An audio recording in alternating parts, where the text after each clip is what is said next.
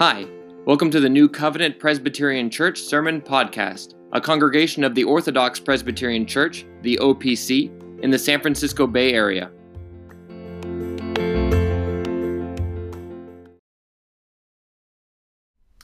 What does the Bible say about the atonement? This is part four in our series looking at this particular question. Uh, I think I said it initially that it would be five parts. It looks like it's probably going to be six parts. And so um, here in parts four and five, we're going to be looking at the the two things that are uh, really distinctive about the reform view of the atonement that it is penal and substitutionary. So we think of the the reform view of the atonement, we think of it being penal and substitutionary. The penal substitutionary atonement. Now, substitutionary is, itself is not really re, uh, new in any ways. Uh, we we uh, looked uh, earlier at Anselm's view of satisfaction, and his view was fully substitutionary. So uh, that part's not new. Uh, even the, the penal element is not really completely new, but um, the penal element of salvation was emphasized greatly and developed uh, um, and came to maturity in the Reformation. And so it's fitting that that would also be the time when that part of the atonement is also going to be emphasized more. And so we have um, these two two parts of the atonement. It is penal and it is substitutionary. Uh, we looked in part one, if you were with us, at uh, the objective versus subjective views of the atonement. We saw that Christ's death must be objective, it must provide an objective atonement. In part two, we looked at the relationship between the incarnation and the atonement. We saw that the reason why the incarnation was necessary is because of the atonement. The, the atonement necessitates an incarnation because the only way that man could have his sins atoned for is if God himself dies on the cross. There's no other way to be saved. Then in part three, we looked at the difference between propitiation and expiation, which really are the two parts of an atonement. If you want to, if you want to see, uh, or to, to ask, you know, what what is it that actually makes something an atonement? It is propitiation and expiation. We saw how propitiation is the satisfaction of God's wrath, and expiation is cleansing from our sins. We saw also that the the the propitiation is seen predominantly in the burnt offering, where the whole animal is consumed and turned into a pleasing aroma, which goes up to God. He smells it, and then his wrath is turned aside. With regard to expiation, we saw that it was connected to uh, the sin offering, and we saw that this is related to the cleansing that we have in in the blood of Christ. Now, one of the things I neglected to point out is with regard to the to the to the Levitical system, is that with regard to the sin offering, the thing that is distinctive about the sin offering is the manipulation of blood, the sprinkling of the blood. Um, and this is seen particularly in the Day of Atonement. So on the Day of Atonement, there would be uh, there were really three sin offerings that were made and two burnt offerings, uh, and the the uh, most of the the the narrative in Leviticus 16 has to do with the sin offering itself, and there's all kinds of things that must be done, the sending away of the uh, of the uh, the scapegoat, so to speak. There is the the killing of the one for the the sin offering for the people, the sin offering for the high priest. There is a sprinkling of everything with blood everywhere, uh, so it seems. But the idea of of the sprinkling of all things is that um, all those things must be cleansed, and they are cleansed by the sprinkling of the blood. And this is the picture of what expiation is. And again, we saw that this is fulfilled with the Lord Jesus Christ, as explained in Hebrews chapter nine, where we have uh, the sprinkling of Christ's blood uh, cleansing us from our sins. And so those are those are the three parts that we have done to this point. And now we're going to look at the uh, penal nature of the atonement. Um, so now we're not looking at the parts of the atonement, what makes up the atonement, but what's the nature of it? What is it? What what does it accomplish in this regard? And and the nature of the atonement is to be penal. Now there's a lot of ways in which we can think about this, uh, but one of them is very simply that this is simply uh, the thing that is needed for us to be saved from our sins uh, God's wrath is on us. We think of Romans chapter 1. God has revealed his wrath against mankind, and therefore there is a need for an atonement wherein God will no longer be angry with us, and in being then pleased with us, he will declare us to be righteous.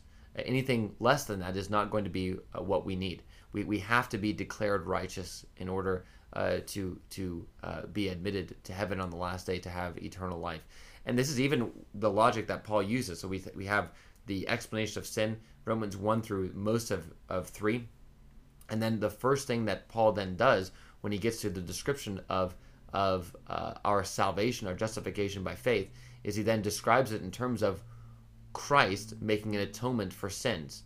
So uh, in Romans 3.23, for all have sinned and fall short of the glory of God, then in verse 24, and are justified, that is declared to be righteous, as we, we've talked about in other posts declared to be righteous by his grace as a gift through the redemption that is in Christ Jesus, whom God put forward as a propitiation by his blood to be received by faith. So the idea there is, is that Christ is a propitiation that God himself put forward. And in putting him forward, then, we are uh, legally declared to be righteous because the sins are atoned for. Therefore, God is able to declare us to be righteous. Our sins have been cleansed, and we're no, and He's no longer angry with us because His wrath has been satisfied. Therefore, He's able to forgive us of our sins and to cleanse us and, and to, to declare us even to be righteous. The fact that this is legal is seen uh, not only in that verse, but even moving forward, uh, as the Apostle Paul says. Uh, it was to show his righteousness at the present time so that he might be just and the justifier of the one who has faith in Jesus. All these are legal terms. Um, he, he demonstrates his righteousness in putting the Lord Jesus Christ forward so that he can be just in justifying the sinner. His declaration of them being righteous is just, is a just action from a just judge because of the redemption that is found uh, in the Lord Jesus Christ through his blood. He can therefore be the justifier of the one who has faith in Jesus even though the one he is justifying is in fact a sinner. Uh, that's that's what the apostle Paul is saying. So the the atonement then uh, has legal ramifications. That's the that's the point. Um, you can be declared righteous only because of this atonement, and uh, the atonement uh, in this sense is is penal. It's penal in the sense that Christ paid the legal penalty for your sins. He pays the legal penalty such that God can then forgive you and declare you righteous. We see the same thing in Romans chapter 5 as the Apostle Paul uh, continues to speak about the significance of, of Christ and his death. And here in Romans chapter 5, I'm particularly thinking about the second half of Romans 5, uh, there is this comparison between Adam and Christ. There is this uh, Adam typology that is developed. And the idea there is, is that uh, with Adam and his sin, it led to condemnation. Condemnation is a legal term. But with uh, with Christ, Christ's one act of obedience, which is seen predominantly in his death, has led to justification. So the idea here is that Christ's actions with regard to the atonement uh, lead to uh, the declaration of righteousness for those who were previously sinners. And therefore, the atonement is itself penal. Christ has taken our legal place before God. He's paid the penalty that we deserved to receive, and because of that, we then are able to receive uh, to receive His righteousness. Another place where we see this is particularly in Galatians chapter three. Christ has redeemed us from the curse of the law, having become a curse for us.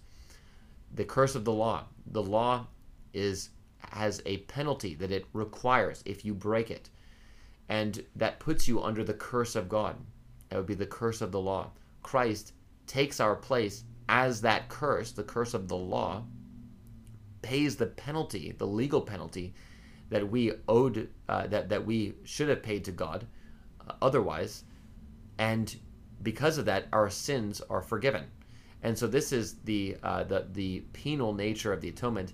It's also seen very clearly in 2 Corinthians 5:21, classic text about the the uh, w, double imputation of Christ, wherein uh, our sins are imputed to Christ and Christ's righteousness is imputed to us.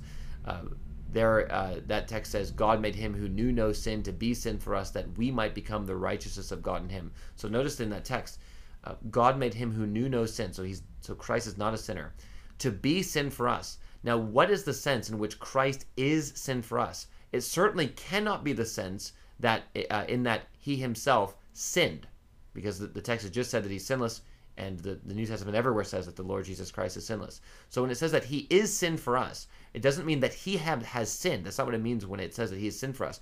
Rather, it means that he has stood in our place uh, uh, as if he were a sinner. He's taking the penalty of a sinner that we might become the righteousness of God in him.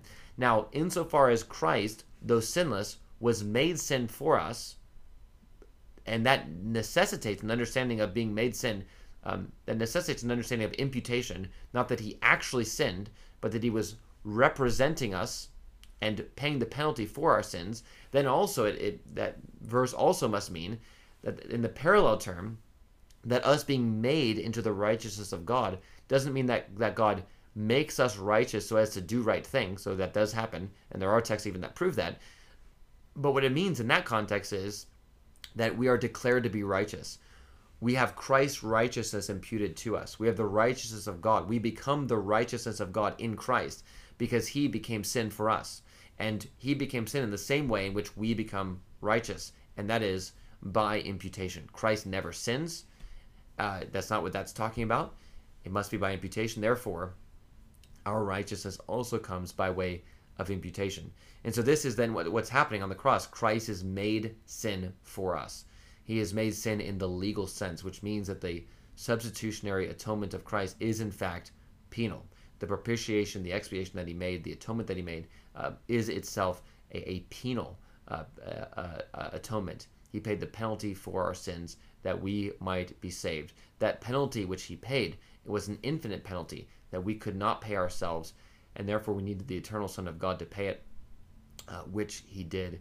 And therefore, the, the great blessing of the gospel is that uh, if you turn to the Lord Jesus Christ, if you submit yourself to him, you repent of your sins, your sins will be atoned for. The penalty is paid in Christ.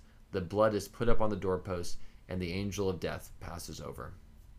This is the, the penal uh, atonement of the Lord Jesus Christ.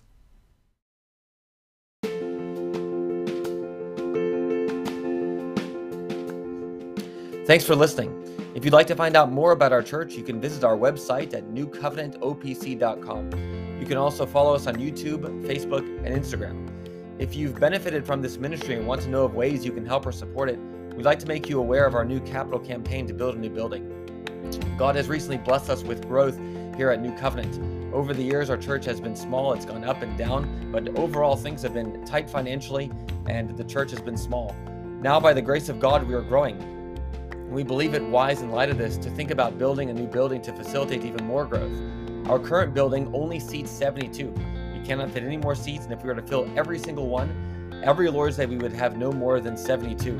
The plans for our new building would more than double the capacity and enable us to grow to a point where we can be stable financially and even be able to help other churches. One of the things that we want to, to be is a church that is able to look beyond itself for the sake of the advancement of the kingdom of God. We believe that this new building can help us get there. And so we are praying that God would provide for us the funds needed to build a new building, that we would grow to fill it, and that one day we would a- even be able to plant a church ourselves. As you know, doing ministry here in the Bay Area, this is a very dark place. Uh, there is a great need for the light of the gospel to shine, particularly in this place, uh, through the preaching of the word. And so, if you want to support us and to, to support our efforts to see this new building built, please consider giving a financial gift to this end. You can give by sending us a check with building fund in the memo line. Our address can be found on our website. You can also give by Zelle by sending the money to nc.opcssf.treasurer at gmail.com with building fund in the memo line. May God bless you with a greater knowledge of his word and zeal for his name.